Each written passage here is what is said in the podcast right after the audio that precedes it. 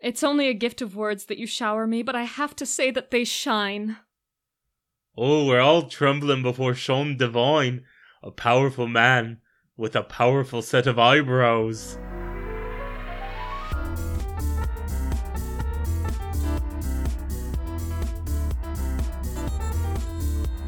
Welcome to Avant Bard, a podcast where two theater nerds explore the highest highs and the lowest lows of works inspired by that upstart crow himself. William Shakespeare.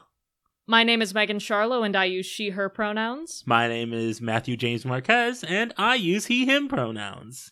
Today we are talking about the magical legend of the leprechauns. I'm so happy you finally got the name right. It's because I'm reading it off of my notes. The magical legend of the leprechauns is a Hallmark Entertainment production that aired on NBC November 7th and 8th in 1999. I have absolutely no idea what this production was like. There are no notes on the making of this TV film. The two articles I could find about it are a scathing review and an article about how Irish people were mad about the stereotypes presented in the film, which is a fair call for them. I found out that this existed by scouring the internet and then convinced Marquez to watch it with me. For which I will never forgive her. Luckily, it's on Tubi if anyone ever wants to watch it for free. For free! With some ads. I don't know why you would want to watch it if you aren't doing a Shakespeare adaptation podcast, which is the only reason anyone should watch The Magical Legend of the Leprechauns. So, the magical legend of the leprechauns is based partly on William Shakespeare's Romeo and Juliet, which is a play about star-crossed lovers from feuding families that take their own lives, partly accidentally, partly purposefully. Spoilers for Romeo and Juliet. I think everyone who's listening probably knows the basic plot of Romeo and Juliet.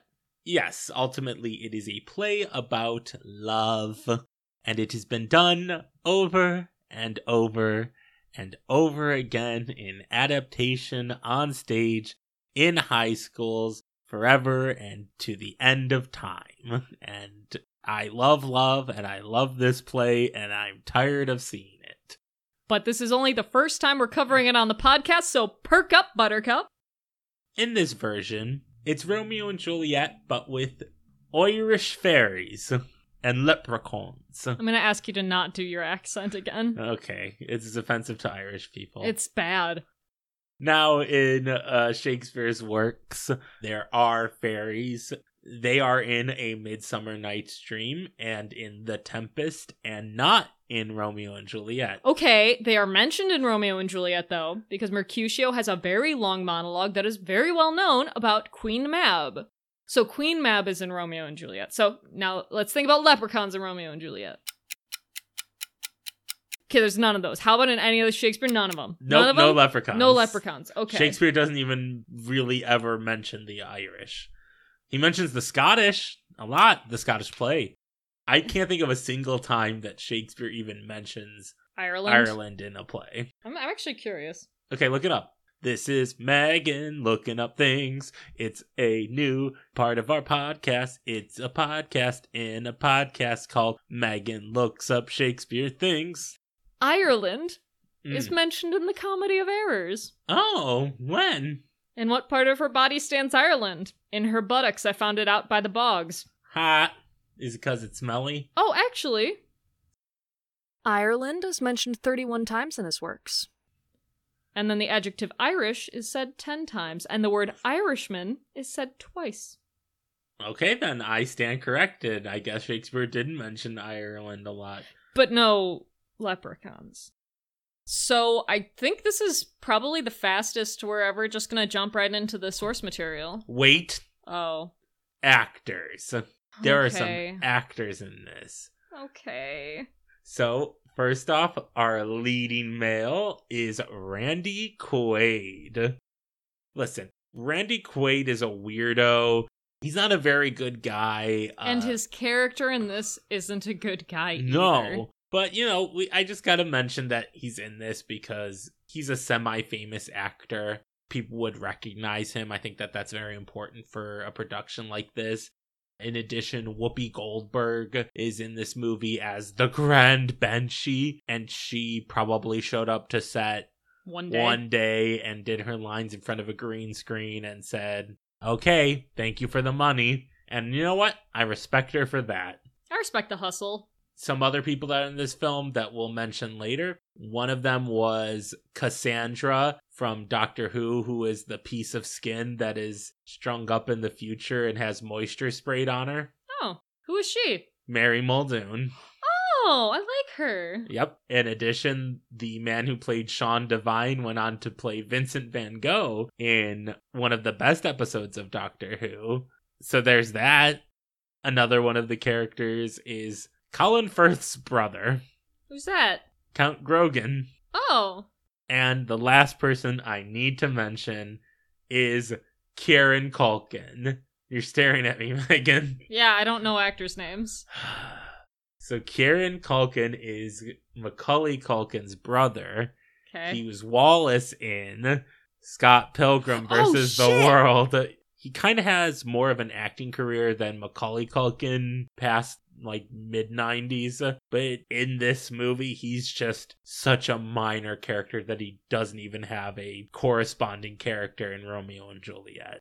That's it. That's my acting corner. This is Marquez's acting corner. cool. All right.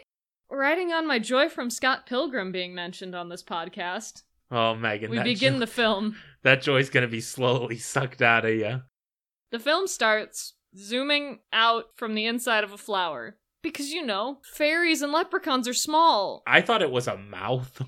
Uh, we meet Jack Woods, Randy Quaid, who's a man on a train who is visiting Ireland for secret business that is definitely not a vacation. Yeah, there's voiceover saying like, "Don't screw this up. I'm a big capitalist businessman." This nice Irishman who maybe owns the cabin, maybe just drives him there, I really don't know, drives him and drops him off at this cabin where there's very obviously something hinky going on because he doesn't want to take part in it and he doesn't want the alcohol to be left alone in it. Okay, this is our first instance of what I like to call faith in Begoraness, which is just an utter disrespect of Irish culture with stereotype upon stereotype. Like this guy is just the oh, he's a cutesy villager who's just leading Randy Quaid around, showing him things and offering him alcohol. And All they have are horse drawn carts. yeah, they make a joke about there being a lot of traffic because that's a joke that you make. because it's an empty dirt road. Look, me lads and lasses, that's an Irish stereotype. Uh, but there are definitely no leprechauns in the film, The Magical Legend of the Leprechauns. Well, because the house, he's like, oh, it's kind of small. Like Randy Quaid's like, oh, what was this built for little people, basically? But he like, it's weird. It's a weird comment. And then the guy gets really up in arms and is like, no, no, No. it's not normal people, only normal. there are no leprechauns. So then he gets comfortable and he leaves the booze on a high shelf. Yes. And then Jack starts wandering around to take pictures for his secret mission, and then comes across a naked lady swimming in a river because that's what Irish women do. Acting quite the maggot with these Irish stereotypes. Okay, I have a couple of questions here, Megan. Okay, Is she Juliet? I hope not. Is Randy Quaid Romeo? I super hope not. Is the cabbie the prince? A- no, absolutely not. I have no idea what this has to do with Romeo and Juliet so far. So here's the thing. First off, we saw the whole film, so we're kind of putting on airs. Second off, yeah, uh, yeah, Megan. Second it's a off- bit, Megan. Second off, even when I was first watching, I was like, mm, I assumed that this is going to be about leprechauns and fairies and not Randy Quaid and this naked lady. You'd be So- wrong, Megan. It's mostly about Randy Quaid It and this is. lady. But I mean, like, they're not Romeo and Juliet. Because obviously, since we're humans, we need a human to get us somehow into the world of the fairies. Megan, I have a question. Yeah. Can you connect this storyline to Romeo and Juliet? Fuck no, I can't. Megan, that's your job. That's your I- one job on this podcast. I reread Romeo and Juliet as if I had to, as if I don't know that play practically. you complete- played Juliet. Yeah, I know the play really well. I played Friar Lawrence. and I still reread it to try to find anything that I could connect to this storyline. There's nothing. There's nothing. Okay. Just wanted to get that out of the way that this whole Randy Quaid and Irish lady nonsense is too much. But Randy Quaid is a Randy Quaid, and he is watching her naked, and then she sees him, and then he's like, Oh, my foot's caught in a root, which, like, it becomes caught because he tries to run away because he's a peeping Tom creepo. And then she's like, My brothers are going to kick your ass. And I'm like, I hope they do. Yeah. And then he escapes. Jack goes back to his house that he's staying at, and he's like, mm, Let me have some of that booze that has mysteriously moved on its own. And he takes a shot and he's like, Wow, Irish people drink so much. This is so strong. I am getting knackered from these Irish stereotypes. And then he hears a leprechaun voice. Well, he hears a voice, and it happens to be a leprechaun. And he's like, What? And he freaks out, and then he hits his head and dies, and the film's over. Oh, really, Megan? That was so short. No. Okay, not really. He just hits his head for some reason so that he can pass out, but then he wakes up and the leprechaun stayed and is just snoring and is invisible, But snoring. but snoring there. And I'm like, "D- why didn't you fucking run away? Okay, listen. Later they mention leprechauns hide themselves from people all the time.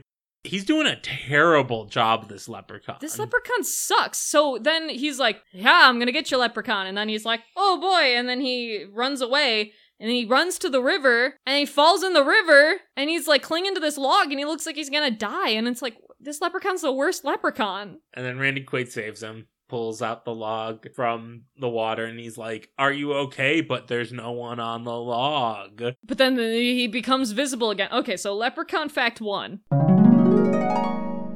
Leprechauns are weak to water, apparently. Megan, What? is this true? I don't know anything about leprechauns. Okay. Leprechaun fact two. They can become invisible. Okay. Is that true of leprechauns? I think the Lucky Charms guy would do it much more often and be much more successful in keeping his cereal if it were true. So here's the thing about fiction involving mythical creatures that annoys me is that you could just say something is true and it is, and you don't need to explain why. You don't need to explain anything because you could just say, well, that's how it just works in this world.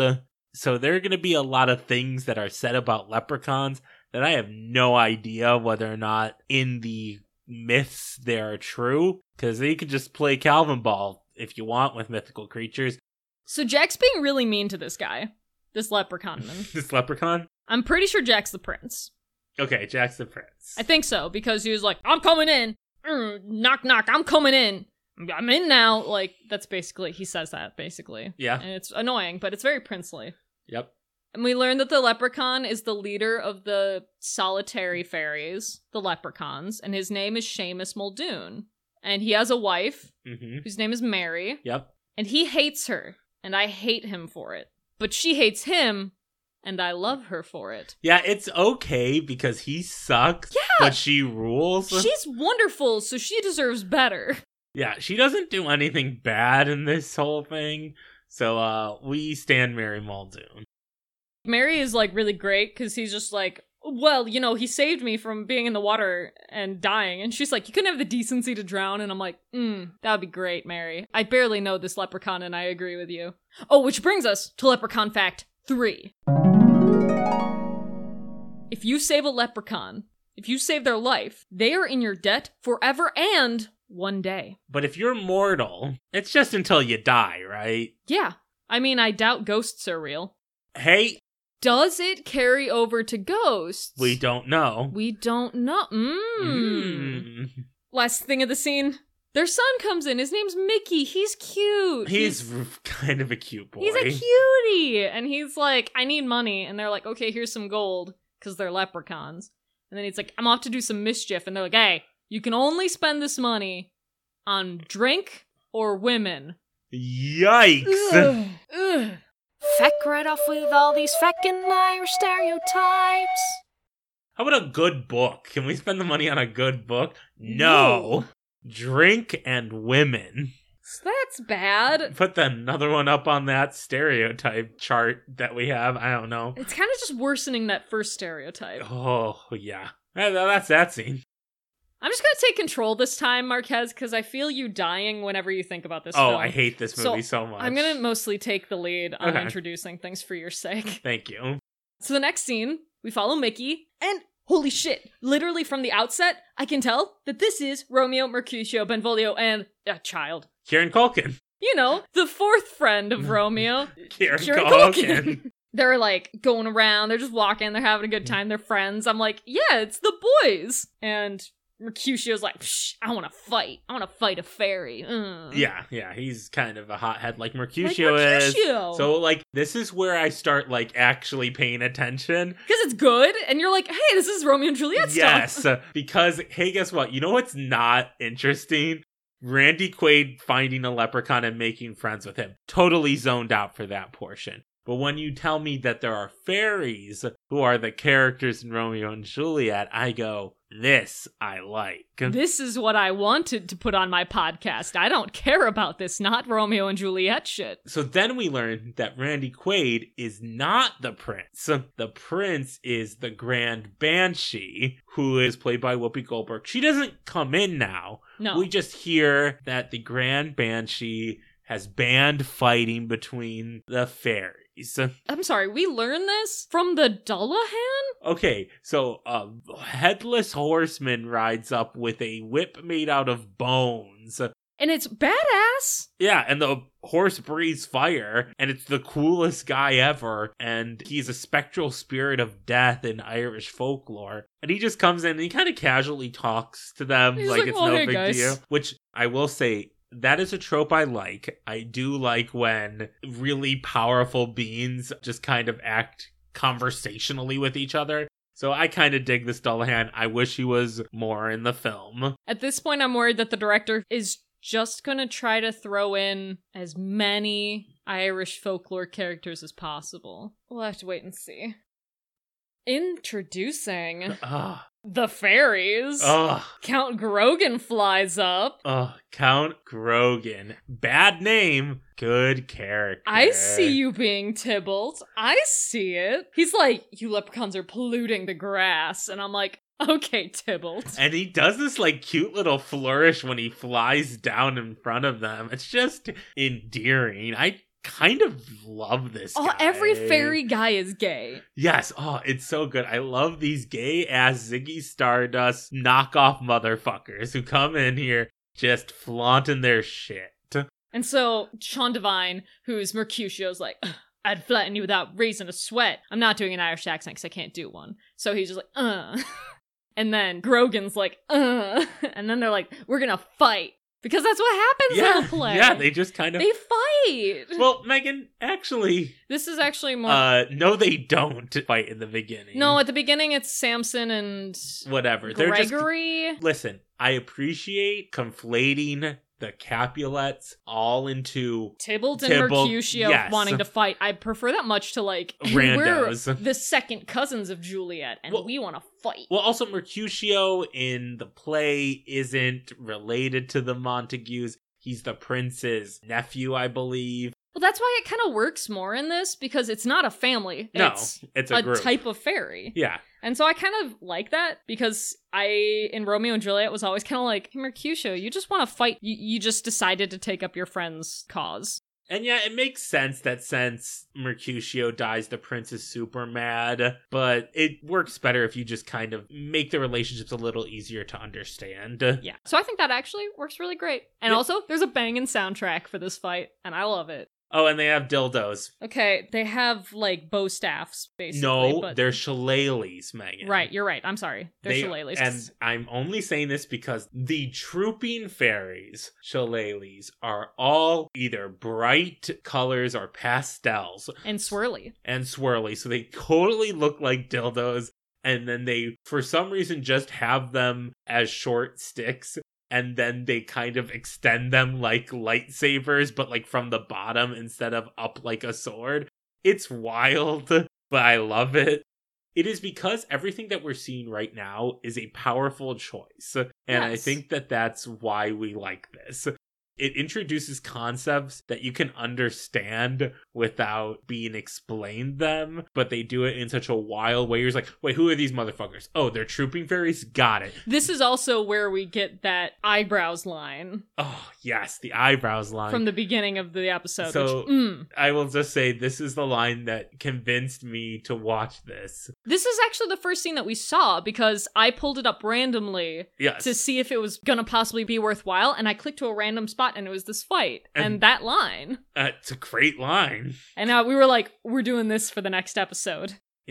So, yeah, they fight. Soundtrack rules. It's kind of like a It's a fast paced little Irish jig, basically. Yeah, and so it's cool. It's cool when they fight like that. Yeah. And they're all just like hitting sticks with each other, which is and they're cool. also immortal. yeah, So they're just fighting for fun and to be like, I hate you. it's good. It's entertaining. I'm really starting to dig this now. The leprechaun boys are like, man, we got to get away. And this farmer comes through with his cart and they're like, ooh, perfect getaway. And they just jump in the cart and the fairies can't catch up for some reason. They also throw fruit at them. Oh That's wait, true. is radishes. It's radishes. And obviously that's the fairy's biggest weakness. So we cut to the next scene, but actually it's really just Jack enters this scene because Jack's like, oh my god, a human, a farmer. And then all of the leprechauns are like, oh, hey, Jack. He's like, oh, I'm so sick of leprechauns. Uh, and then Seamus Muldoon shows up again and he's like, we hate the trooping fairies because there's too much nature and it's their fault. And I'm like, oh, Oh, why I'm- do you hate that? I'm on their side then. I like trees.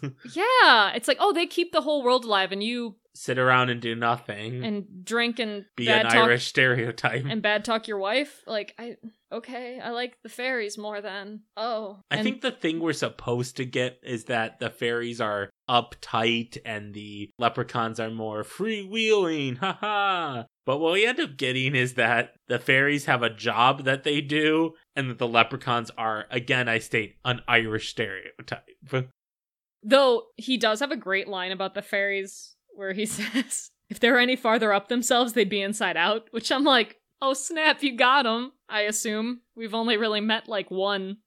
So then we see the fairy castle, which is pretty cool too. It's like a floating castle in the sky, kind of like the movie Castle in the Sky, except it's full of fairies. I'd go to it. and looks good. And then we see that Grogan's so upset because they fought the leprechauns, and leprechauns are gross and they should start a war. And they're like, well, maybe we should talk to leprechauns. Oh, we can't talk to the leprechauns. And they're like, oh, but we can't call to arms because the Grand Banshee says we can't.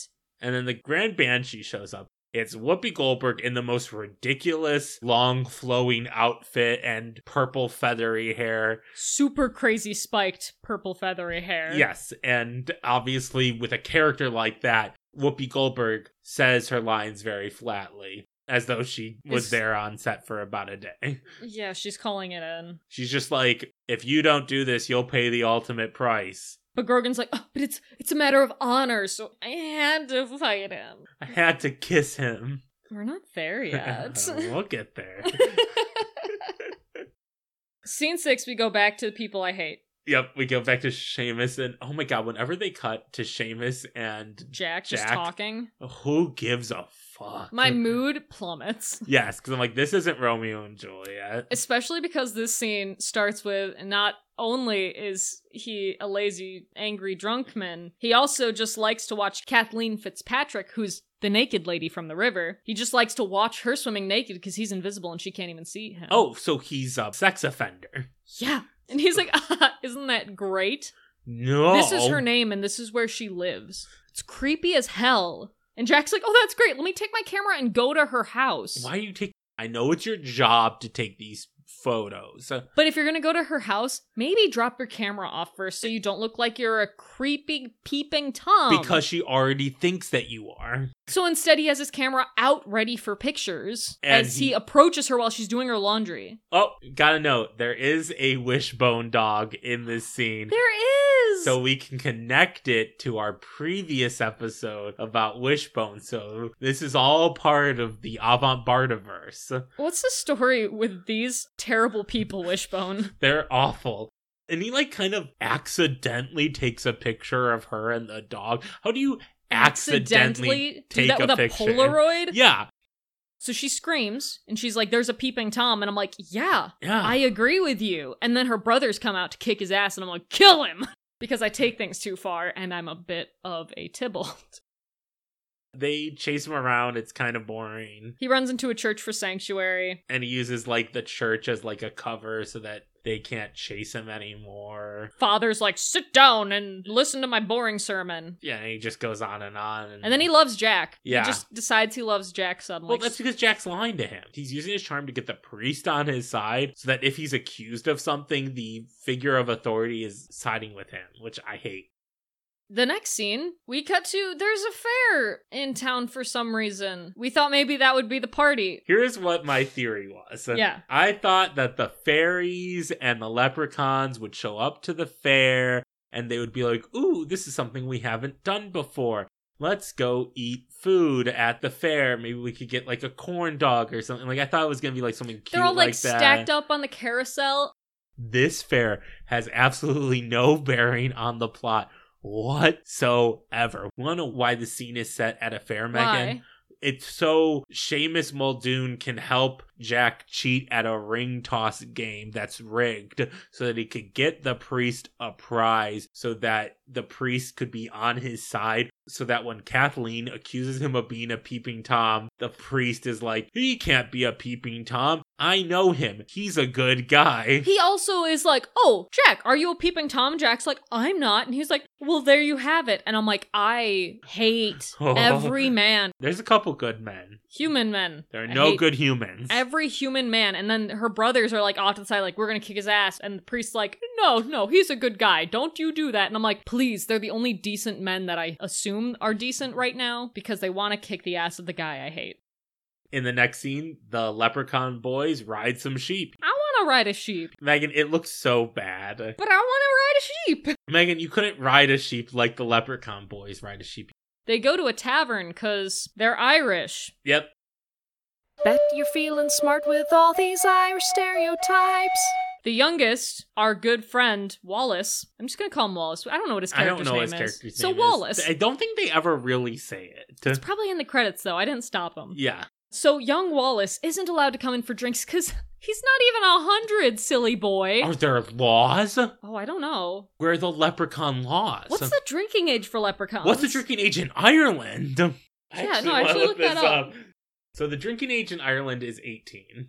I mean, he seems younger than eighteen in human years. but you can drink when you're 16 if you're accompanied by an adult. I wouldn't count Romeo, Mercutio, and Benvolio as adults. Megan, they're like over a hundred. That technically counts. That's so weird. All right, so they they're in this tavern, and Wallace can't come, and he's kind of sad. So they're like, "Rear guard," and he just sits there. And then they're like, "Ooh, what mischief are we gonna do? Because we're leprechauns." Mickey says we should crash the fairy's midsummer ball, Ball. whatever. And then we're like, this is the party. yeah, and then Sean Devine. Mercutio is like, mm, yes, most young, beautiful fairies haven't been introduced to a virile leprechaun. And I'm like, yikes. what is with all the men in this? They're all yikes, Megan. I hate it. I know. Megan, to be fair, Yeah. Oh. in Romeo and Juliet, All the men kind of suck. Juliet is about 14 and Paris comes and says he wants to marry her and even her parents tell Paris she's too young. But then they're also like, so Thursday? they tell him, "Well, maybe come back and with a better offer maybe she'll say yes." Romeo's 16. So at least a little bit more appropriate, but yikes on Paris. Yeah. I'm really glad we don't have a Paris in this. Oh, yes. I was ready to vomit. So then they just drink and have fun with hookahs? Yeah. That's another mythological creature. They're like hairy, furry, big eyed creatures. Okay. I mean, they really have no bearing on the plot. They're just here. They're like, also, there's pukas here, because Megan's fear's coming true. And here's just every mythological Irish creature we could think of. And then there's an Irish dance. Yeah, and they just do it. It's pretty Shakespearean. There are random songs and dances in Shakespeare plays. Not in Romeo and Juliet, though. N- no, there are not. Listen, I assume that there's a dance in the party scene. Well, Oh, yeah, the party scene. But this is not the party scene. No. So it's time to go to the party. It's party time. And of course, all the fairies are wearing leprechaun masks. So it's super easy for them to get in, but they still steal leprechaun masks to Oh, put they- over their they- leprechaun faces. They do the other trope, which is say, hey, you. And some guys are like, huh, me? And then they just, beat them up and take their clothes. yes. And, hey, Megan, Yeah. they do climb a mushroom Y- yeah. for a frog Yeah. to blow a bubble Uh huh. that sends them up to the castle. Yeah. Is that Irish mythology? I d- have no idea, but I do like that there's a frog in here. I like frogs. Yeah, I so I liked this moment because I was like, how are they gonna get up there? Megan, here's my question: The trooping fairies can all fly, right? Yeah. So, so why, why, do is they this need even the frog? Because even the trooping fairies are using the frog. Yes, I think it's so that they don't get sweaty and tired before the party, so they Okay. can just be like super nice. Megan. Megan, it can also be that the writers didn't think about that and needed a reason why the leprechauns got up to the castle. I think that's also it. Leprechaun fact four: Ooh,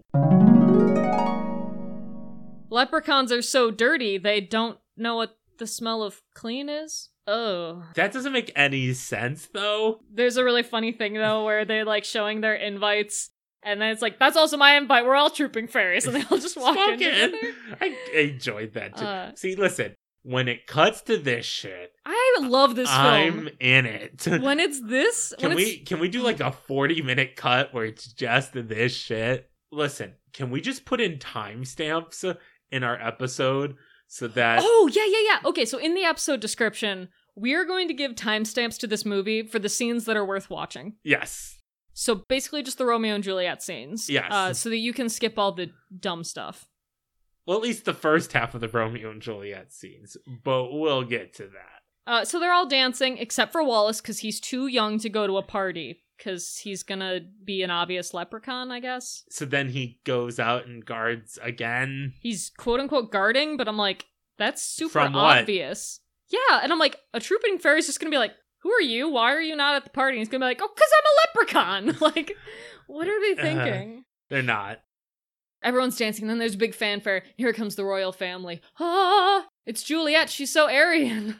Yeah, she's blonde hair, blue eyes. Okay, to be fair, all of the trooping fairies have this unsettling blueness to their eyes. Well, because it's either an effect or terribly terrifying contacts. I think it's just an after effect. I think it is because I don't think contacts Would glow like that. would glow like that, and it's disturbing. yeah, whenever they show anyone from this family like just staring into someone else's eyes, uh, it is not cute. It is terrifying. I picture a shrieking sound. yes. Oh god. Ah. It's time to go back to Jack. Do we have to? Yeah. Uh, just for a little bit. Jack seems like he's gonna tell Seamus the truth about his secret job, but instead he starts talking about how hot Kathleen is. And then I think it's Mary. Mary does say this. Comes Good up- line. She's just like, oh yeah, she's pretty enough in an ugly human kind of way. I love Mary. Oh, Mary's great. and uh, the last thing of the scene, because the scene really means nothing, is leprechaun fact number five. The pot of gold thing is not actually true. It's thing that fairies said so that leprechauns would get shaken down by people. For pots of gold, okay. and it's implied that maybe fairies have pots of gold. So, fairy fact number one. Pots of gold. they have the pots of gold in their floating castle? I don't Mm. know. Okay, now we can cut back to the party. Okay. So the princess, whose name we still don't know. Uh huh. So for now, I'm just going to call her Juliet or the princess. hmm She's dancing with this uptight fairy guy, and he's kind of great. He just goes, I don't dance very often. oh, so you've danced before? And I'm like, oh, sassy. Oh, I mean, he does have a good line where he's just like, "My foxtrot was the talk of the castle." And then Mickey comes up to take the dance. Oh, Mickey. And then she's he's just like comes up and he's just staring at her, which is very Romeo. yes, And she's just like, "What are you staring at?" And he says, Fairest beauty that ever stood before the eyes of a man since Helen danced her willing wail on the wandering walls of Troy. Ugh. "Oh, Oh, what is Mickey. what is happening here? I'm playing with my hair a lot." Okay, so basically they do this movie's equivalent of the sonnet that Romeo and Juliet say to each other when they meet, but it's about shining. And Do you want to do it? Do you have it? Yeah. Okay. So he says his Helen of Troy thing, and she's like, It's only a gift of words that you shower me, but I have to say that they shine. Oh, you shine, princess mine. You shine. And he like spins her around, and they're dancing close, and it's so good. Mm. I know I said I was like in it, but now I'm deep. I am so in this right now. Just the moment where Romeo and Juliet meet in the play and where Mickey and Princess meet here, it's legitimately the best thing in this movie so far. The best part about Romeo and Juliet is that if you're not closed off to the world and you're not cold hearted. It just flies. And if you're a romantic, ugh, It's just, just young love. yes. I want to see an old people Romeo and Juliet. Oh, where they're old and in love. Yeah. Uh, yep, yep, yep. Me- Ah, okay, that Megan, has to exist somewhere. We're gonna we're gonna find it or write it. That's our promise to you. Yes. Then one of the greatest bits of filmography I have seen for this podcast It, occurs. this is one after another. Th- yeah. So this scene is amazing. It's probably the best scene we've covered in the whole thing. Like I love Bernhardt Hamlet, which is critically the best thing that we've talked about, and I love Ten Things I Hate About You. But this scene, Sean Devine is like, "Excuse me, can I cut in?" to Count Grogan and this lady dancing, and we're all like, "Oh, he's gonna step on Count Grogan's girl." And then instead, Marquez, Marquez, he picks up Count Grogan and starts spinning him around. and then he puts him on the ground and he taps him on the shoulder and he says, "Those are some mighty fine eyebrows." Huh, okay, okay. So listen, I have analyzed this scene. I know exactly what this scene is. This scene is our first super queerly charged thing we've watched yes, yes, yes. in the podcast. It is so gay. I struggle to find the words. I've watched it many times over and over. He definitely is picking Grogan up by the butt. yeah, he does the thing where he he- puts his arms under his butt to support him. He's and touching he, like, his has butt. his butt in his hands, and he's like spinning him. Yes, so he touches his butt. Okay. If you have I to be were- very close to each other's bodies, which also means his junk is real close Yes. to his face. Yes, Megan. Okay, if I was a preteen and I watched this, I would have those weird gay feelings like if you were looking at underwear models at Target, which is something that every gay kid growing up experiences where you're just like, I have a feeling. Why do I keep looking at this picture? Yes. Okay. So, like, literally, I am shocked, shocked, Megan, that there isn't a fucking archive of our own fan fiction. There isn't? No, Megan, there is none. Shit. I want to write it now, kind of, sort of, Can you because please? And then we lit- can link it. literally, I came up while watching this with two fanfic ideas about this one moment. One is an AU where they open up a bakery. No, And- that wasn't it, but I like this. I might Megan. write it. Okay. No, the two that I came up with was uh, obviously Count Grogan being like, he touched my butt and I felt something. That's one of them. The Mm-hmm. other one's just called Mighty Fine Eyebrows. And it's just a whole thing about the retelling of the magical legend of the leprechauns, but they were dating the whole time in the movie. Oh, and they were fighting because they had to, because they were like, oh, we can't let anyone know. or it could be like internalized homophobia or something like that. no, but Oh, that like- Oh. makes me sad. Well, Megan, it's a tragedy. That's true. Okay, it's fine. I'll have my pastry. Oh, My Megan, bakery It's AU. fan fiction. I know. You can have it all. It e- either needs to be way more upsetting than the original, or very cute. Okay, there's Extremely Oh. three. cutesy. There's three. Oh. It's either very sad Mhm. and depressing. Yeah. or it's a cute AU where they're in like high school or running a bakery, or it's horny. That's what the butt one is. The butt one is the horny one. Okay. Not like explicit, but just like, oh, I felt I mean, that one would probably have that, and then it's just like uh, for people who want to, you can read below the cut, and there's a little Gay something sex. spicy for there's you. gay sex. Yeah. I kind of want to write fanfic about these two. Yes. Here's the thing, Megan. hmm I'm never really like a Mercutio Tybalt shipper. No, I've never seen that. Oh. I've never be- felt those feelings. No, I've never felt those feelings until this movie.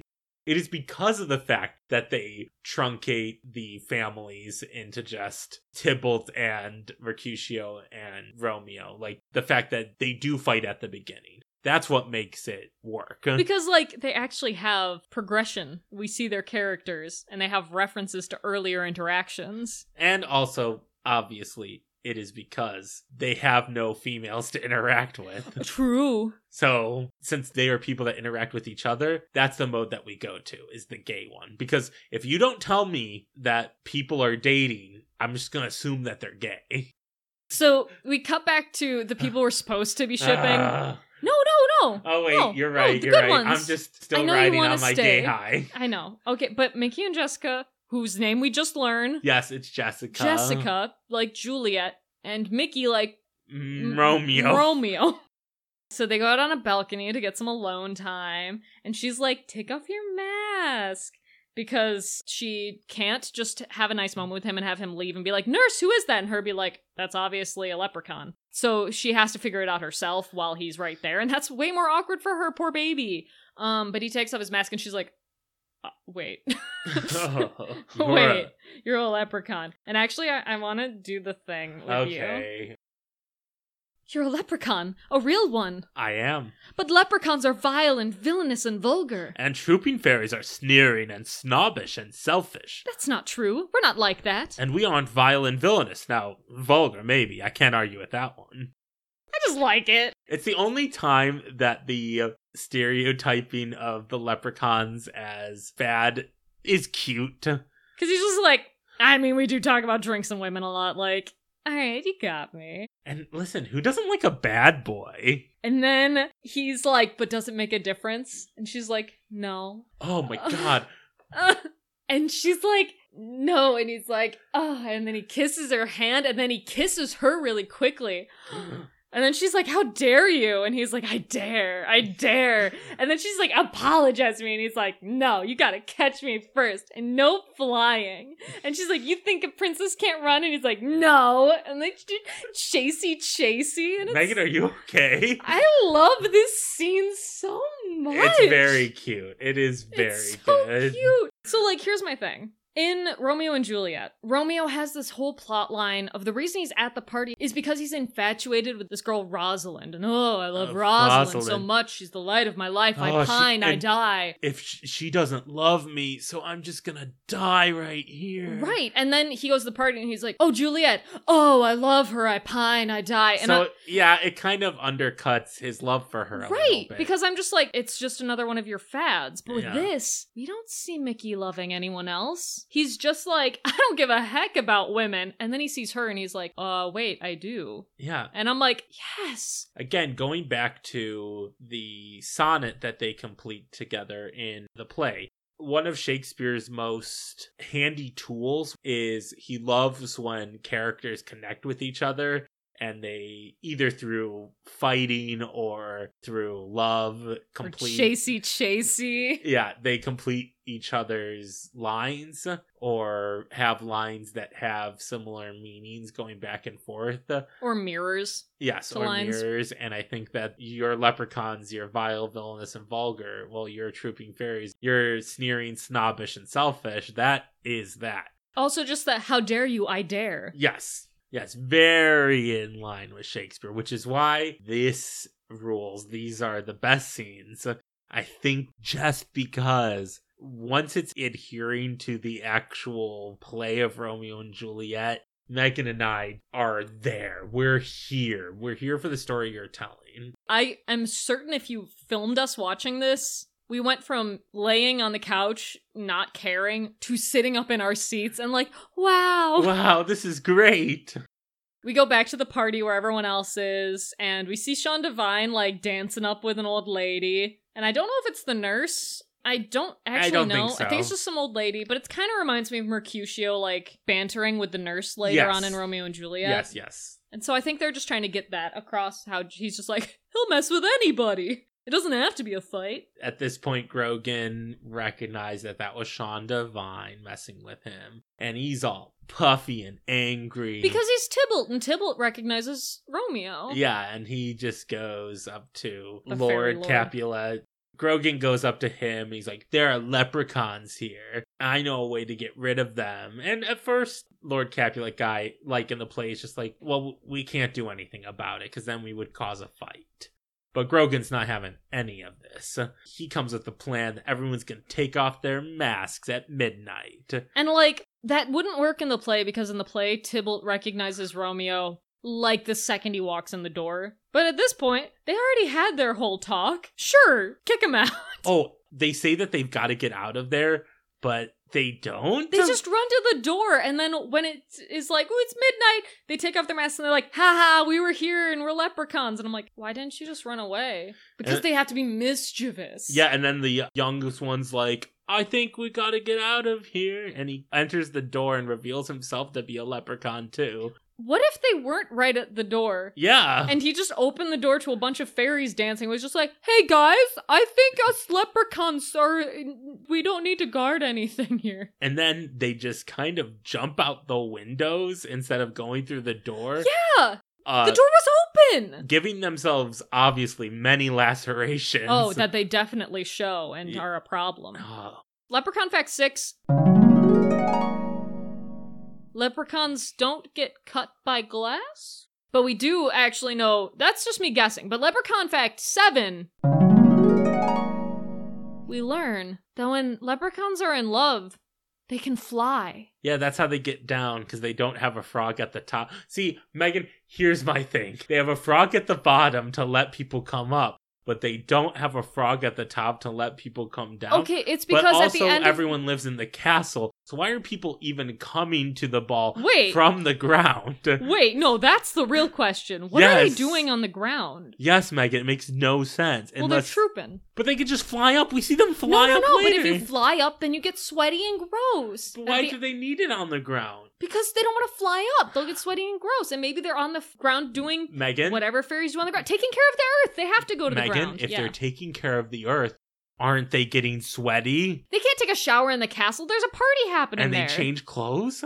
yeah. Megan, no. Actually, I think they just wear those clothes all the time. Megan, What? I can't abide this frog foolery anymore. It's just a writing flub. And the reason that there's not a frog at the top is because it's like going downhill, and it doesn't matter if they get sweaty anyway. But also, it's way easier to just glide. Let's go with that instead of bad writing. Yeah, I want to Thank- protect these scenes as best as I can Okay, because they're the only okay. saving grace this movie Okay. has. Okay, next scene we find out Mickey's dad will disown him if he loves a fairy. which is shit because Mickey's like, "Hey, Dad, I love a fairy," and he's I'm like, "Don't tell him.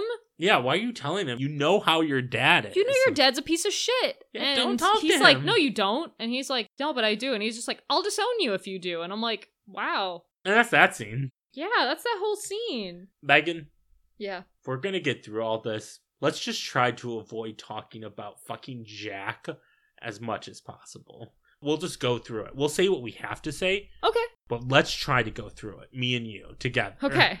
Because it sucks. So So, we're gonna- hard.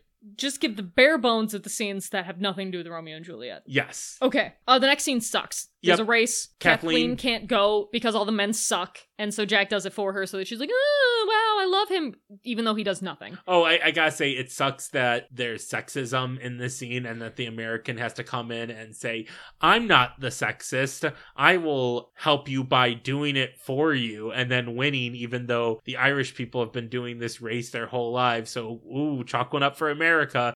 She says she doesn't want to marry anyone, so I really hope she never marries Jack. God hope so. Then she shows him around because she likes him now, and he talks forever, and I hate him. Yeah, we don't find out anything about her or her life. We know she likes shells. She gives him a shell. Yeah. I think she's like a manic Irish dream girl, but Yes. not manic. because she doesn't have a job and all she does is be Irish That's and pretty. that's her main thing is she Yeah. Irish and pretty. Yeah. And she lives in Ireland.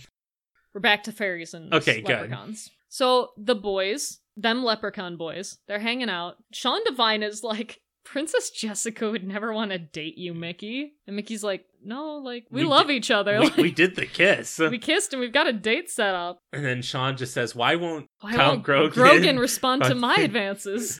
he Uh, doesn't say that? But he's but I just wish like, he did. what do you expect to happen? And Mickey's just like, I don't care about the future. I just care about being with her. That's such a Romeo thing. It's the most Romeo thing anyone could ever say. I do not care about the future. I just want to be with her now. Is oh so Romeo cannot even fathom any consequences to your actions. Our happiness is destroyed because Jack and Kathleen show up, and then they end up kissing, and she keeps her eyes open, and I'm disgusted. She keeps her eyes open while kissing. Yeah. Who does that? Okay, so then we meet Lady Margaret, who is Jessica's lady in waiting, She's the nurse. and she's the nurse, and she's pretty straight up the nurse. And she's just like, all men, especially leprechauns, love saying things they don't mean, so Mickey doesn't actually love you. Way to be a bummer. uh, which proves the idea that all men and women hate each other except for Jessica and Mickey. I don't get it. Why? Because they're straight, Megan. Because we have to prove that Romeo and Juliet are the truest love, so everyone else hates each other. and so then Mickey shows up outside of her balcony. He's flying. and it's not nighttime. It's not. And the guards are literally just like waiting for him. Yeah. But I thought it was really cute because in the balcony scene in Romeo and Juliet, Romeo says, With love's light wings did I o'erperch these walls, for stony limits cannot hold love out. And he talked about wings and Mickey got wings, and that's how he got up there. that does make sense. I liked it. I was like, I see you. and then we taking have it." a useless scene where Mickey flies through the forest, evading the guards. Yeah, and they have guns. Gunflowers.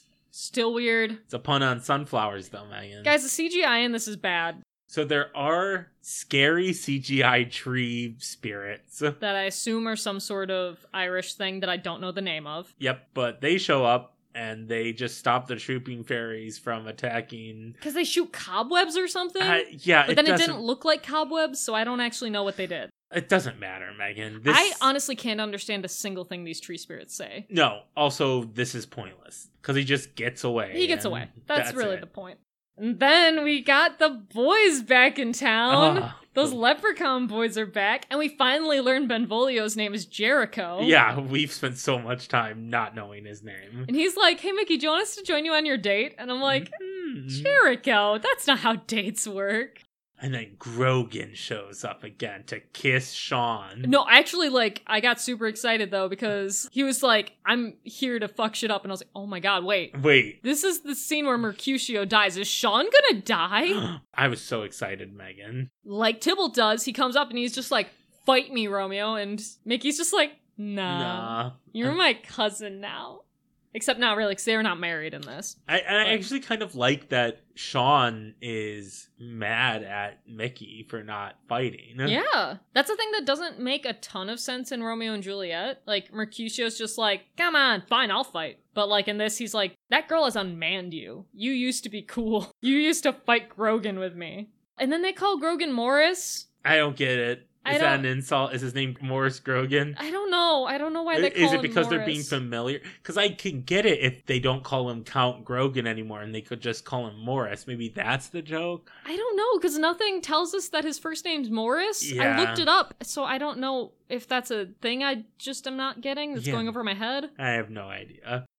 Oh, but then Mickey's like, "No, don't fight him. It's what he wants." And Sean Devine's like, "It's what I want too." Oh. I bet it is. and so then they take out their dildo shillelaghs and they grow. and they beat each other. Megan, yeah. But oh wait, shit. Uh, Sean's actually dying. I'm so happy. Oh, it was so good because I was very mad because they mentioned how fairies and leprechauns are immortal except for water. And now Sean's just dying. He's disintegrating from the. He's paying Feed the up, um- ultimate price, like the banshee said. And the banshee shows up and is like, "Hey, I told you this would happen. Like, Mhm. you shouldn't have fought. So he's dead. And then the last thing that Sean ever says is, Kiss her for me, Mickey? which is weird. It is the complete opposite of Mercutio's last lines. Well, to be fair, Mercutio again was not a member of either of the Capulets or the Montagues. Yeah, but that's so him such saying- bullshit. Him saying a plague on both your houses makes sense because he is not a part of the house. Except he's more violent than any of the Montagues. Listen, Megan, I'm not here to defend Mercutio. I don't like Mercutio. See, like- Here's my thing. I think it would make much more sense if Benvolio was the one who's not one of the houses and dies. dies and is like, hey, fuck your houses. Because Benvolio is not a fighter. Well, Megan, for Mercutio's line to work, he would need to be the moral center of the play, He's not. which he's not. He is not. And Sean Devine is not, but he's great. And I'm really sad. And then Romeo hits Grogan Grogan. in the ass and it kills him. And he's dead too. We move on to the next scene. It's the scene where Juliet's like, Where's Romeo? I can't wait. And And the then- nurse is like, Oh, everything's the worst. He's dead. And she's like, Oh no, Romeo's dead. Except they cut all that. Literally, the scene is just Margaret comes in. Jessica goes, What news of Mickey? And she goes, The worst. He killed your cousin. There's no confusion. It's very straightforward. And she's just like, I know. I love him. Okay, here's my problem with both Romeo and Juliet and Mickey and Jessica. We don't even get a sense of the relationship between Tybalt and Juliet and Jessica and Grogan. I assume Jessica and Grogan have never spoken. they might as well have not for the way that she reacts to this. I'm like, Oh, you kept the fact that they're related? Yeah. And then we find out that her parents are going to send her away to avoid the coming war because obviously there's going to be war now because Grogan was killed. hmm And so this is like the opposite of the fact that the prince comes and is like, Romeo, you killed a guy. You're exiled. Yep. So instead of exiling Romeo, she's going to be taken away somewhere else. She defends him just like Juliet defends him. And she's just like, He's a good guy. He's a good guy. I still love him. And Margaret's like, he's a murderous seducer. And it's very much like the play. As we said, there's a war coming now. It's decided because someone has died on each side. So they're just saying, screw it. We now know that we've lost our immortality if we fight, so we might as well die, apparently. So the leprechauns are like, yeah, Seamus will fight. And that's basically the next scene. Megan, I'm installing in another rule. What? What's not in Romeo and Juliet? A war? Yep. We are also truncating any parts that talk about the fucking war. I don't think I took many notes on it because it's boring for Yes. a war. Okay, next scene. Jackson Love and Seamus is distracted by the war. He says no to booze. Whoa. Whoa. That's it. Yeah, they talk about their things. They do the bit where they each talk about their problems and They, don't, listen. And then that's it. Oh, Jack's gonna betray his work. We still don't know what that is. Okay, back to Romeo and Juliet. Jessica's leaving with the nurse. They're in this like flying carriage thing. Romeo jumps in the window and he's like, hey, and kisses her. Yeah. And the nurse is like, what the hell? And they're like, shut up. And the girls are like, is anyone in there? And they're like, no. And hey, Margaret does keep their secret. Yeah, because at one point she's just like, Just me, Lady Margaret. and they're both like, thanks. And they both like kiss her on the cheek. and It's very super cute. And I'm like, oh, cool. She likes him. She she agrees with this. Next thing we find out if the fairies go to war, the nature will die and will start deteriorating. And they're like, ooh, we've got General Bulstrode. And then the camera goes to him, and there's a pause, like, we're supposed to care, but I don't care. And he has no correlation to any character in Romeo and Juliet. So Yeah. who gives a shit? Next scene, it's Jack's supposed to leave. And then, oh man, the weather's all messed up because war is going to happen, and the fairies don't care about nature anymore, so the world's falling apart. And then Seamus is like, mm, Kathleen, I love watching you swim, and it's disgusting, and I hate Seamus. Yes, yes. And Jack does reveal the leprechauns to Kathleen. Yes, she does have to see the leprechauns to be perved out by a leprechaun. Yes. Anyway, We cut to the underwater palace where Jessica is being kept. They call it a palace, but it seems more like a prison. yeah, because there's no one else there. And, And there's guards, and she's like being watched by Margaret, and she just looks at a fish. that's it. That's the scene. And then people get ready for war. It's boring. Kathleen's like, no, Jack, don't leave. And Jack's like, come with me. And she's like, I just met you. And I'm like, hell yeah, Kathleen. And then a barn collapses and Jack walks away. Uh, I it don't- gets struck by lightning. oh, I missed that because I blinked. Yes, Megan. It gets- Nature's all messed up. Yes. Oh, the fairies. Oh. Well, Megan, they are leading up to the end of the first part of this two night event. So they can't. Start a war when they can't finish it within the episode. yes, so they're just Yeah. leading up to it. And it had to be a certain length. Jack goes to the train station on board. I don't care. You don't care about them? I don't care. Okay. Oh, look, war starts. Train's here. Jack doesn't go on the train, but all his luggage does, so he has nothing. Oh, Kathleen's here. It is so cliche. The shots for this scene are so cliche. You were literally saying exactly what the next shot would be as this scene was playing. Yes, because it's, oh, the train is pulling away from the station. Well, obviously, that means that Jack's not on board. Well, he does the thing where he's like about to step on, and you're like, but he's gonna pause and then not be on the train, and then he's like, and the train's gonna go away, and now he's gonna step into frame. Yeah. And now, as the train fully leaves the frame, once the tail passes it, Kathleen's standing there. They love each other. They meet each other underneath the train tracks in a tunnel and they kiss, and their plot is resolved. and the war is happening, and people are dying, and the banshee shows up, and then they stop fighting for a second, but I don't know why. because the episode ended, Megan. Oh, okay. Next episode, Seamus and Mary tell Jack and Kathleen about the war. Which they didn't like mention it before. Well, he said he talked about the war while Jack was talking about Kathleen, and none of them were listening to each other. Yeah. Jack was trained in the military. That's news for us. It's not part of his character that He's we a knew businessman. Why was he trained in the military for what? of. What war? The Gulf War? I don't know. But he's like, I went to training and then I went home, and I'm like, that's not how that Mhm. works. And then leprechaun fact number eight: they're liars and maybe do have pots of gold. We just don't know. I don't know what true leprechaun facts are in this film. Because he offers gold to Jack in order for him to train the leprechaun army. Okay. Because they're so lazy and slovenly. They don't know how to fight. This film's going our sways with these Irish stereotypes. Okay, we're back to Romeo and Juliet. We go to the underwater palace. Margaret is like, Oh, my husband, he was so great and he's dead. And I'm like, Hey, nurse, that's what the nurse talks about. and she's just like, Oh, oh, you'd fall on your back. Oh, you'll fall on your back when you're older. Oh, oh, sex jokes with my husband and you.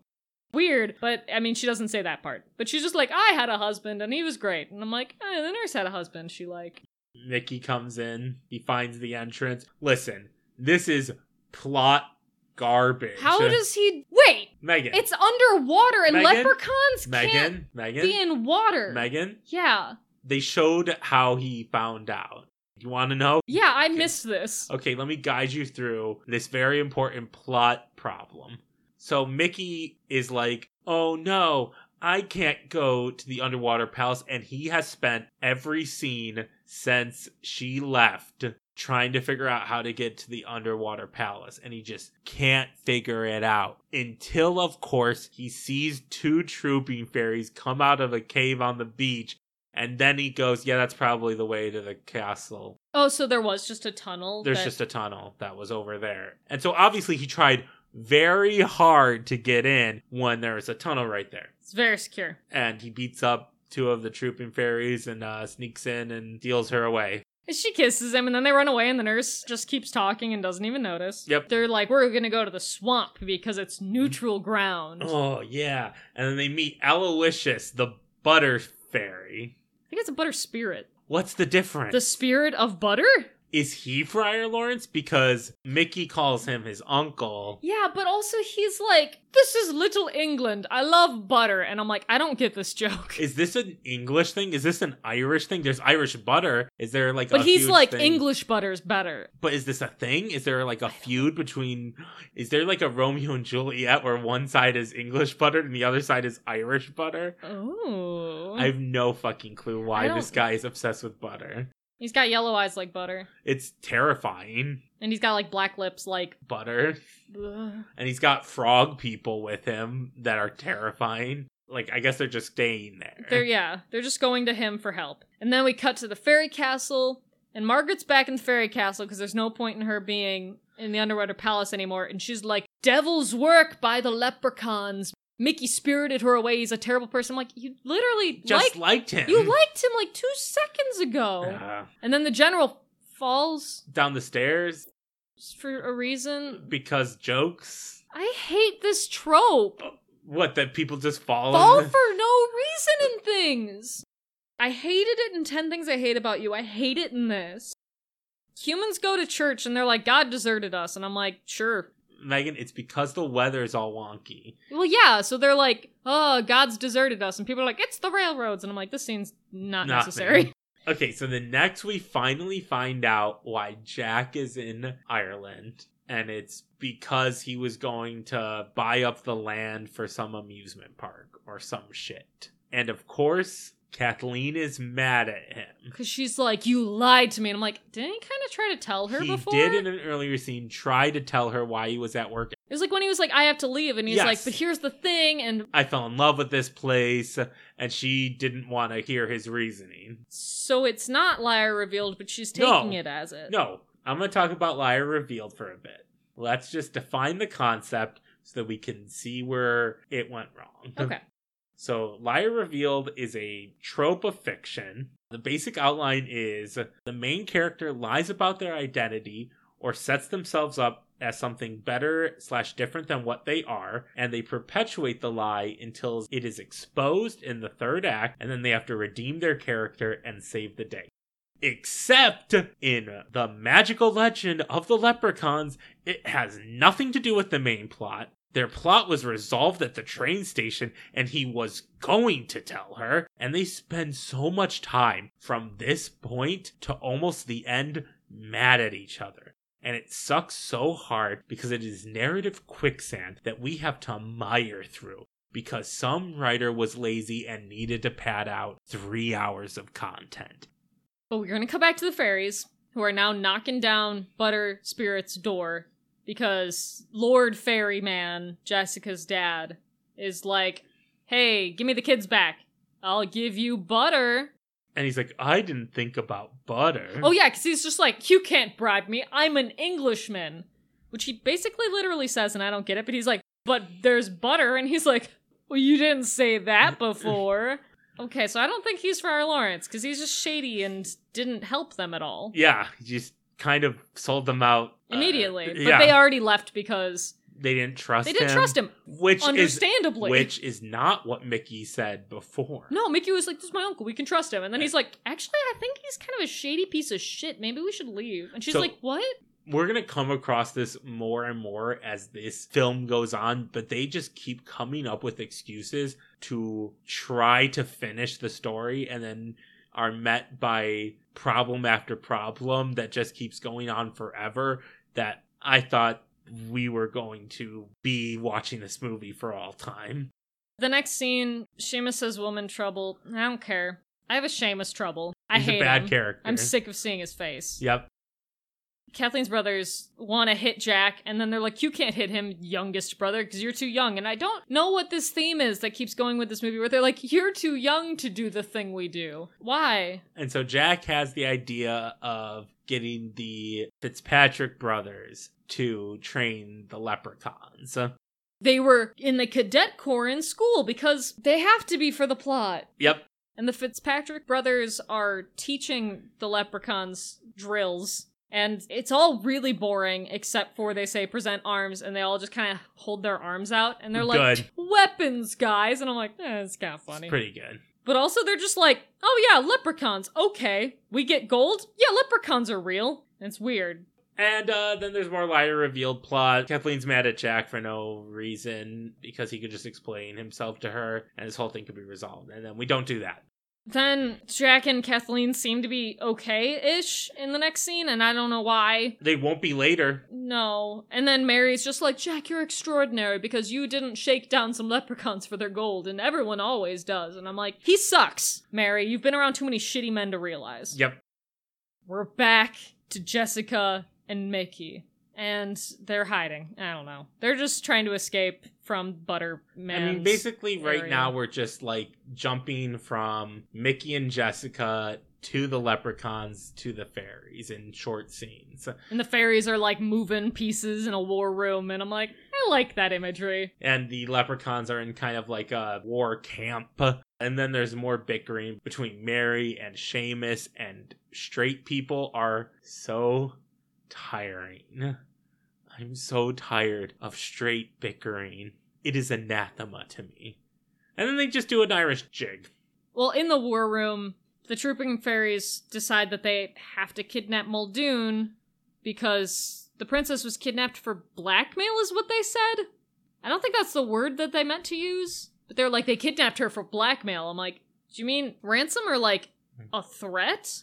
I have no idea. But they're like, for Megan. blackmail, so we need to kidnap Muldoon for blackmail. And I'm like, what blackmail? So this dance goes on for like four minutes. At one point, they kept repeating the same exact note progression in the song, and nothing changed. And I felt like I was in hell. It's okay. We leave hell and go back to the fairies. And they're like, ooh, ooh. And the fairy king's just like, what is that? And they're like, it's an owl, sir. And I'm like, you're a fairy who deals with nature. How do you not know what an owl is? Yeah. This uh, writing is weird. Why even have that in there? What is that supposed to tell us about him? But they sneak into the camp and they see. Kidnap Muldoon. They kidnap Muldoon because they see a piece of cloth basically that's the side of a tent and they see a shadow and they're like, that's Muldoon, and they thwack it and pull him in. Uh oh, they accidentally captured Mary Muldoon.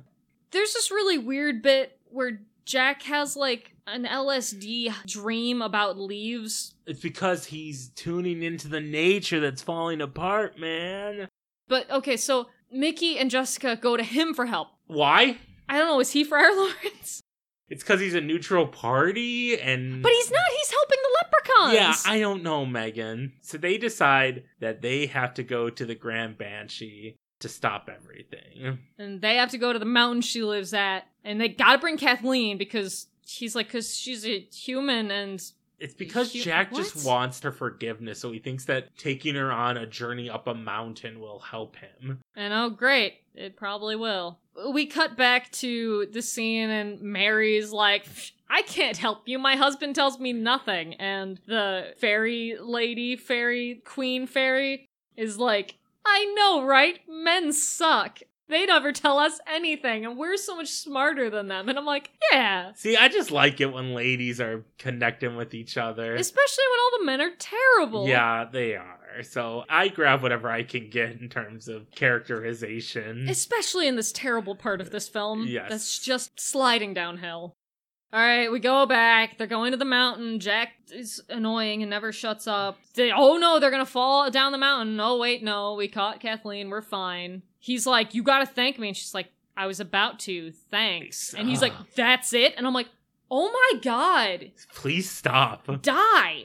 I hate Jack Woods. Yeah, So he's- much. And then she kisses him on the cheek For no reason. to silence him and i'm like no you deserve better you owe him nothing and i hate how women are getting the shit end of the stick in this film Uh, there's a fire spirit, and he's guarding the way to the Grand Banshee, and they just trick him into growing big because Jack like flames his toxic masculinity into growing big. he's and like they- oh you're pretty little you're gonna need to be bigger if you want to take me down and he's like well fine i get big and big and big and then the fairies get through. Mickey and Jessica go to see the Grand Banshee, and they're in this weird hotel lobby. and there's this reoccurring thing of like well do you have an appointment which started with the fire spirit and then they get up to these weird guys i don't know what they are but they're just like do you have an appointment and they're like no and they're like oh well there's an opening so go on it and i'm like what was the point What is the point of any of this? So they see the Grand Banshee. She is obscure with her knowledge. She is unhelpful. Well, she 'cause- is coy about everything. Yeah. well because basically she's like i mean i would help and i've tried i've made it so they'll die but they want to fight so i can't stop them Yes, you can. You can do whatever you want. You're the Grand fucking Banshee. I am so sick and tired of all seeing, all knowing characters in fiction who just like around when they could be doing something. It's narrative garbage. Wait, I have a question. What do you think would happen in Romeo and Juliet if Romeo and Juliet went to the prince and were like, dude, can you help us stop this war? This is terrible. Megan, they would live. Yeah. That's because why the prince would probably be like, sure. she doesn't help them. Basically, she just says, You need to help yourself. Mother Nature is dying. Get to it. That just means that all of that shit that we mentioned about them going up the mountain All and of that. stopping the fire spirit Mhm. narratively means nothing. Nothing happened. I actually kind of really want to make a fan fiction now where Romeo and Juliet go to the prince, and the prince is like, all right, boys, let's uh, clean this up. And it's like, wait, why didn't you do this earlier? And he's just like, yeah, I just wanted someone to ask. That'd be pretty good, Megan. So the Grand Banshee shows us a Mother Nature countdown clock, is what I call it, where it's like, this is the Mother Nature tree, and Oh. her leaves are Oh, falling. Yeah, here's another problem I have with this. A, we just went from the stakes being like so small to the stakes being The entire world? yes.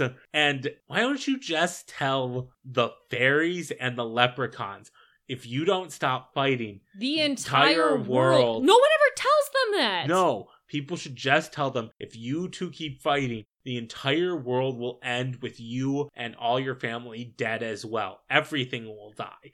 And guess what? I think that's pretty good incentive not to fight. There's a reason that that plot point is not in Romeo and Juliet. because it makes it so easy to resolve and you wonder why no one ever uses that as incentive.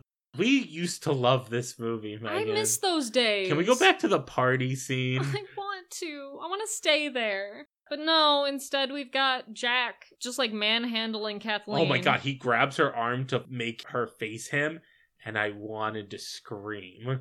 He keeps being like, you owe me, basically. And I'm like, she literally owes you nothing. You're an incel piece of shit. We continue on to another shitty man. Basically, Seamus is told that they captured Mary and that they might torture her. And he just goes, ah, torture her? She's been torturing me my whole life. And I'm done. I'm just done. It's not funny. Because this is a literal war that we're supposed to care about. And you're just like, okay. Like, they try to make the stakes high, but then they undercut the stakes with shit like this. Yeah. And it's bad. So, Megan, this is another fight, Yeah. and it goes nowhere. No, some leprechauns go up there. They They are fight. like, oh, there's people, and they fight them, and then some die of leprechauns, some fairies die. The queen and Margaret are just kind of like, meh, and they just like nonchalantly punch people basically that come near them, which is kind of great. Yeah. And then it's just like, the end, go home. Yeah, later Muldoon says that nobody won the fight and they had a stalemate. So that just makes that, again, narrative garbage. They were like, we need to go up there to get Mary back, and then they didn't even try to get her. Yes. So I don't understand why they said that earlier. Megan, hopefully we can get back in this and there will be no more random plot threads brought up that ultimately have nothing to do with Mhm. the end. Okay. Yeah. What happens next? All right, so the next scene is Jessica and Mickey go to this big gnarled tree hmm that apparently there's a little thing that says if two lovers lean against the tree, then they will never love each other again. Oh no. So they do it. And they lay there and they take a little nap, and then a bunch of magic lightning looking stuff happens, and then they still love each other. So, what was the point of the tree? Okay, but actually, there's this really cute thing where they're like, ah, yes, how do you feel? All right. How about you? All right. And they're like, well, that's good, right? Because, like, you don't Want to feel like full of love. And it's like, well, what happens if I kiss your cheek? And she's like, yeah, I feel nothing. Okay, well, what if I kiss your lips? And they're like, nah, no, I don't feel anything. And they're like, well, what if I hold you around your hips? Yeah, and what if I put my arms around your sh-? And then they make out. And I'm just like, hey, That's, that's, cute. that's kind of cute. Contrived, but cute. Contrived, but cute. And like, I know that you hate this scene because oh, yeah, it's butt garbage. because it's butt garbage and has no bearing on the actual plot and we learn nothing from it we just get a little cuteness but here's my thing one i really needed some cuteness because the story has been garbo and i need something i actually smile at two this is one of those other scenes that like removing rosalind did for me Mhm. where like in Romeo and Juliet, there's so much like they're just kids, they're dumb, they don't know anything, they're immature, like whatever, whatever. But in this, they're like trying to be really mature about it. And they're like, hey, we love each other, but this is gonna cause the end of the world and our families' deaths, and as much as I hate it, let's just try not to be in love. And like, I can't make myself stop loving you, so maybe magic can. And like, this is our last hope, so let's try it. Well, Megan, here's the thing. A, it's not their last hope. Yeah. B, they should have used this tree as like a poison metaphor from Romeo and Juliet. So this is the end of it. I mean, I guess, but like, I don't fault this scene too much because I do think that at least, like I said, like it makes me feel like they aren't just kids who are in love and don't know any better. Yeah, but and- they should have at least fucking set up that the tree exists. They should have just said at the beginning of this film, this tree is special. It does love things. Or like if like Seamus and Mary or something like mentioned that like oh well we fell uh, asleep on this tree and that's why we hate each other now. Because then I'd be like, all right, oh, there's a magical reason why you are the worst. I'd accept it. so next thing, the Fitzpatrick boys dig for gold, and it's fake apparently. So I don't know what real leprechaun facts are. Yeah. Still, I well, don't know. leprechauns if are they- tricksters, so they're tricking you about all those facts. that is a true leprechaun fact nine. Nine, they're don't know. tricksters. In the next scene, Mary and the Fairy Queen talk to each other, and it's nice. Again, I hope they become friends. I kind of ship it And then they talk about that they're digging a tunnel, to go under the camp. Of but the they're but leprechauns? Oh. they're in a castle. Also, the high ground is a good thing to have. Star Wars told me that. Yeah, they can fly. You don't need a tunnel. So then they go to the Butter Fairy again. Oh, Butter Spirit, and he is Friar Lawrence. So- I'm so excited. I'm not Megan. Here's my thing. What? They were at the Butter Fairy. Okay, no, but here's my thing. Here's my thing. Here's my joke that I think will win you back. Okay. All right. Okay. Butterfairy says, Have you thought of dying? Megan Charlotte jumps in the film and says, Only for the past two hours. That's fair. but Megan, we could have cut out of this film the Butter Spirit betraying them. but here's the thing they didn't have butter the first time. This time they did come back with English butter. Oh, yeah, well the fairies only gave them regular butter. Right, this is English butter. The- so they get poison now, which he's like, Take this poison. Well, it's not actually poison. But if you don't put an antidote on within 10 minutes, you die. And I'm like, so that's, so that's poison. I don't think you understand what poison means. But they are doing the poison thing. I'm so happy. And, you know, they got 10 minutes. yeah. Obviously, anything involving someone being dead only takes 10 minutes. And that's fine. I have a question though. Yeah. If fairies and leprechauns die by disintegrating with yellow light from the feet upwards, Yeah. how are they going to trick them into thinking they're dead? Because wouldn't they start disintegrating if they were actually dead? Oh no, I don't have time to answer your question because there's only two leaves left on the tree. Oh no, we gotta save the world, apparently. Literally, my notes for the next scene are Jackson a bad storm thing, and I don't care, and the Grand Banshee is here, and they just talk, and I'm bored. Oh my god, this scene is so garbo. So then, Jessica and Mickey, I guess Go to Jack with their plan. Yeah, they tell him, and then he's like, "Oh, hey, Seamus, BTW, your son's gonna kill himself because you won't stop fighting." And he's like, "Eh, Seamus is a bad dad. he's the worst. I hate him." And he's like, "Is the war worth your kid's life?" And he's like, "Ugh, I "Guess not." And I'm like, "Oh my god, someone kill Seamus." yeah. And then, meanwhile, in Fairyland, they're like, uh, hey, dear queen, we found out that if the war doesn't end, Jessica's gonna kill herself. And she's like, oh, of course we'll have peace talks. Like, Yeah. instantly. She's great. At the very beginning of Romeo and Juliet, Montague and Capulet themselves are like, I'ma fight you, I'm an angry old man. And Lady Capulet and Lady Montague are like, "But no, what's your problem? You need a cane, not a sword. What are you saying you're gonna fight? Sit down. No, old shit, sit down. You're not fighting. And it just reminds me of that. Yeah. I like ladies in this. Oh no, they're great. I wish I knew the fairy queen's name. Oh yeah, Queen Fairy. Queen Fairy Jessica's mom. Mrs. Jessica's mom. Mrs. Jessica's mom. Okay, so they meet for peace talks. The Fairy King says, "Say hello to your wife." hi. What the fuck? And she's like, that's it. And he's like, you said you want to say hi. He's the worst. Fuck Seamus is you. the worst. And then Seamus and the Fairy King have a pissing contest over who's been alive longer or like done more. so I it don't doesn't care. matter. Everyone's like, hey, if you don't have peace, your kids are gonna die. And they're just like, well, my dad. Oh, so none of you care. Cool. Cool. And so Vicky and Jessica take the poison. Because literally they're like on the sidelines and they hear that their family isn't even talking peace. So they're like, okay, I guess we actually have to do this. Yep. And then I swear Jessica drinks like four fifths of it. Yeah. She's like gulping it down. And I'm Mm. like, actually, in Romeo and Juliet, Romeo drinks the poison, the real poison, poison. Megan, I And don't think it then- was a narrative choice on the part of this film. You think that she just got too thirsty? Yes, I, I do. Maybe it was just like apple juice or some shit. They take the poison and they collapse. And then these like fairies and leprechauns with stretchers come. And I'm like, wait, did you know about the plan? Why were you ready for this?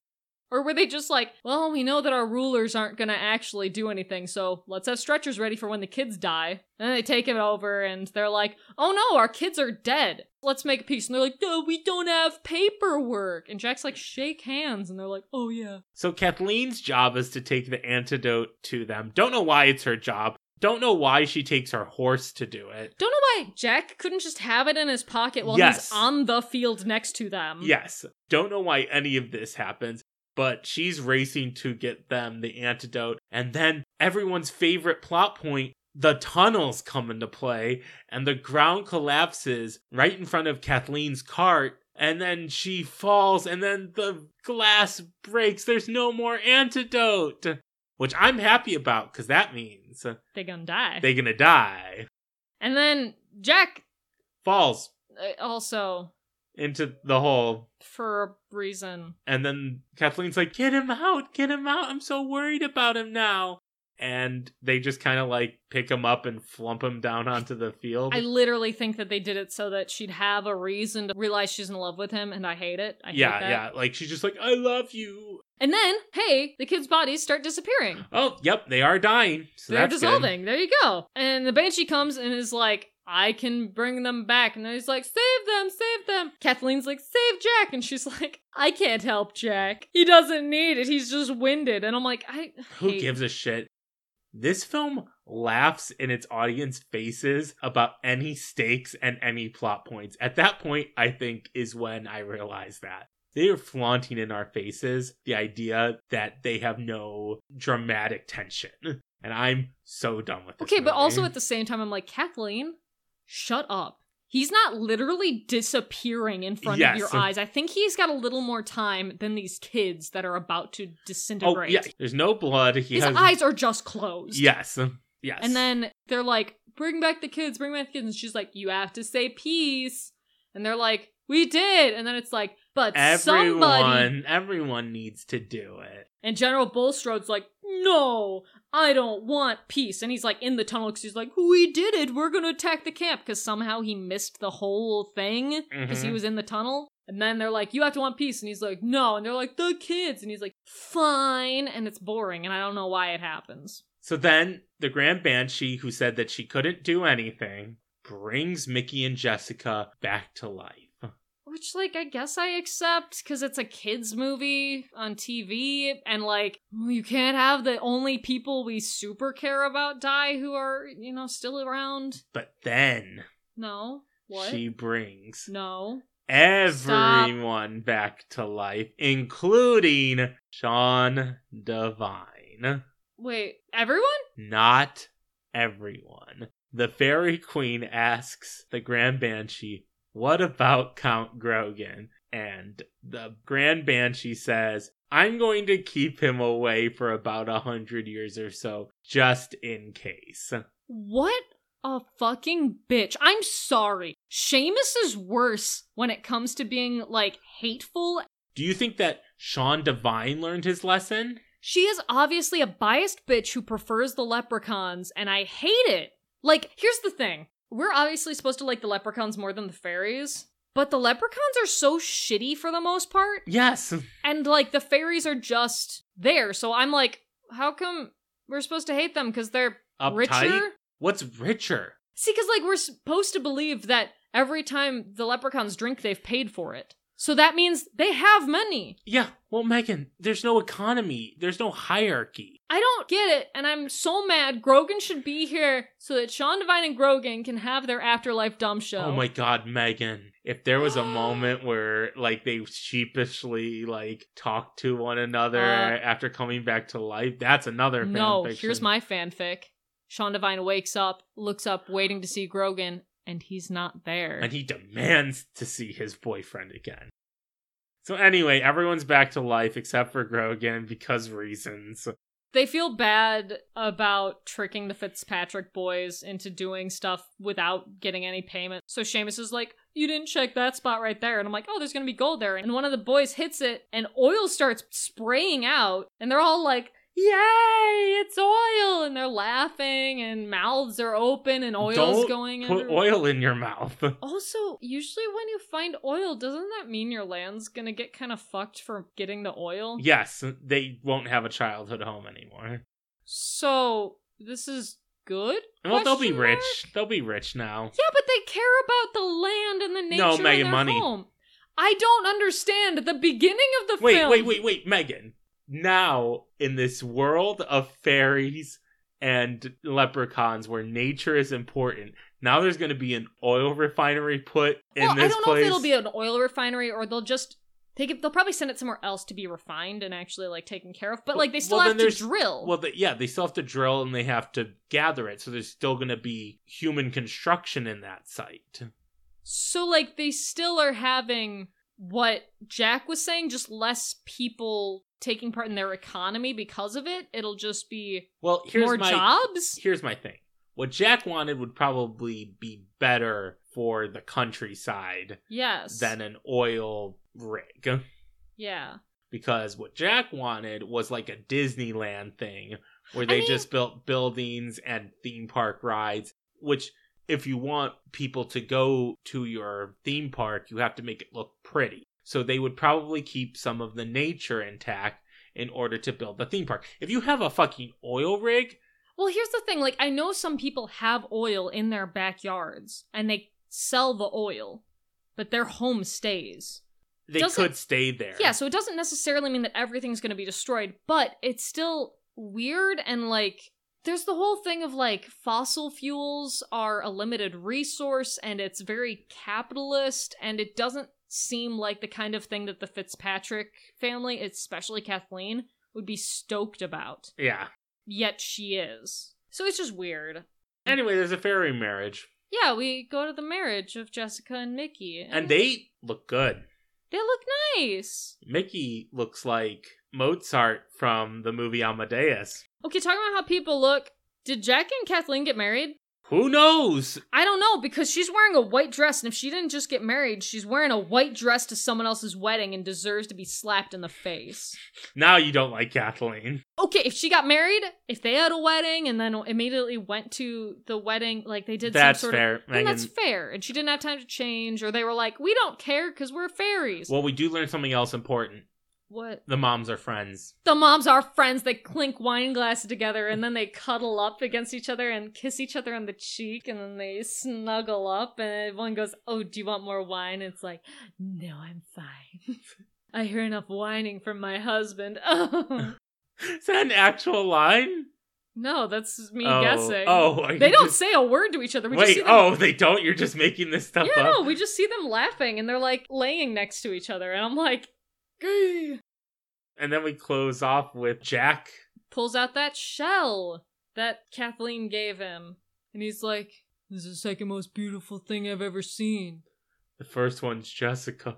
Oh shit. Of course, it means Kathleen. And then they play the pop song that they had in the movie as everyone's happy, except for Count Grogan, who's not here. And I don't give a shit about anything that has to do with Jack and Kathleen. All the fairies at that point have disappeared, so you can't even see them on the screen anymore. And for a second, I was like, wait, did they all just die? And then I remembered they could be invisible, because that honestly has stopped happening for a really long time at this point. So they state that when Sean Devine comes back, all he remembers is fighting and then nothing, Nothing. and then he comes back. How is keeping Count Grogan for a hundred more years Gonna teach him anything? gonna teach him anything? Oh my god, you're right. it teaches him nothing because he's just going to come back and all that's going to happen is he's going to get mad about things and everyone will be like no there's peace now but it'll be like a hundred years down the line so it'll be like just peace is a regular thing that doesn't change that count grogan won't start a fight with someone No. so the grand banshee is awful She bad doesn't know anything. she's awful bad banshee The- I think the moral of the story is the banshee is not good at her job. That's the whole moral story of the movie. Uh, don't fight. Don't don't fight because nature will get sad. So I've got a quote that I think encapsulates this movie. That's from Romeo and Juliet. The quote is Thus with a kiss I die, because I kind of wish that after they'd kissed, the movie had ended or I died. So, what, what would you rate Magical Legend of the Leprechauns, Marquez? I would rate the magical legend of the leprechauns 20 minutes out of 3 hours. Oh, yeah, that's a good one. What would you rate magical legend of the leprechauns?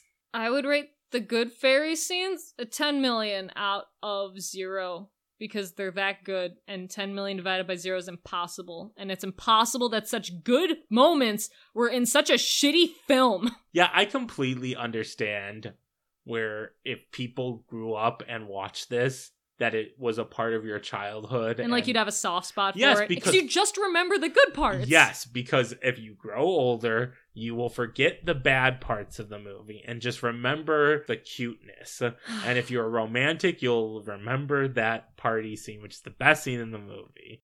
And you won't remember anything else, hopefully. Yeah, you'll be like, yeah, there was a war, I guess. And you won't realize that it was like 45 minutes of your life. I really wish this had been just a one night thing and had been like an hour and a half. Also, you don't need a human element to make me connect with these characters. And you could have like had them still come back to life, maybe like, oh, they cared enough about loving them that they came back. It's fairy magic. It doesn't need rules. That's really true. Man, I want to remake this movie better. You just want like the good parts to remain good. yeah, I just want to cut out all the bullshit. Yes. I think that's it. That wraps it up for this week's episode of Avant Bard. I'd like to thank all of you for tuning in, and we will see you anon. Avant Bard is created by Matthew James Marquez and Megan Charlo. To support the show, visit patreon.com slash avantbardpod. We would like to thank Riley Allen for the creation of our theme music, Cloverkin for our logo artwork, and everyone in the audience for joining us. If you'd like to learn more about Avantbard, you can visit us on all social media platforms at AvantBardPod.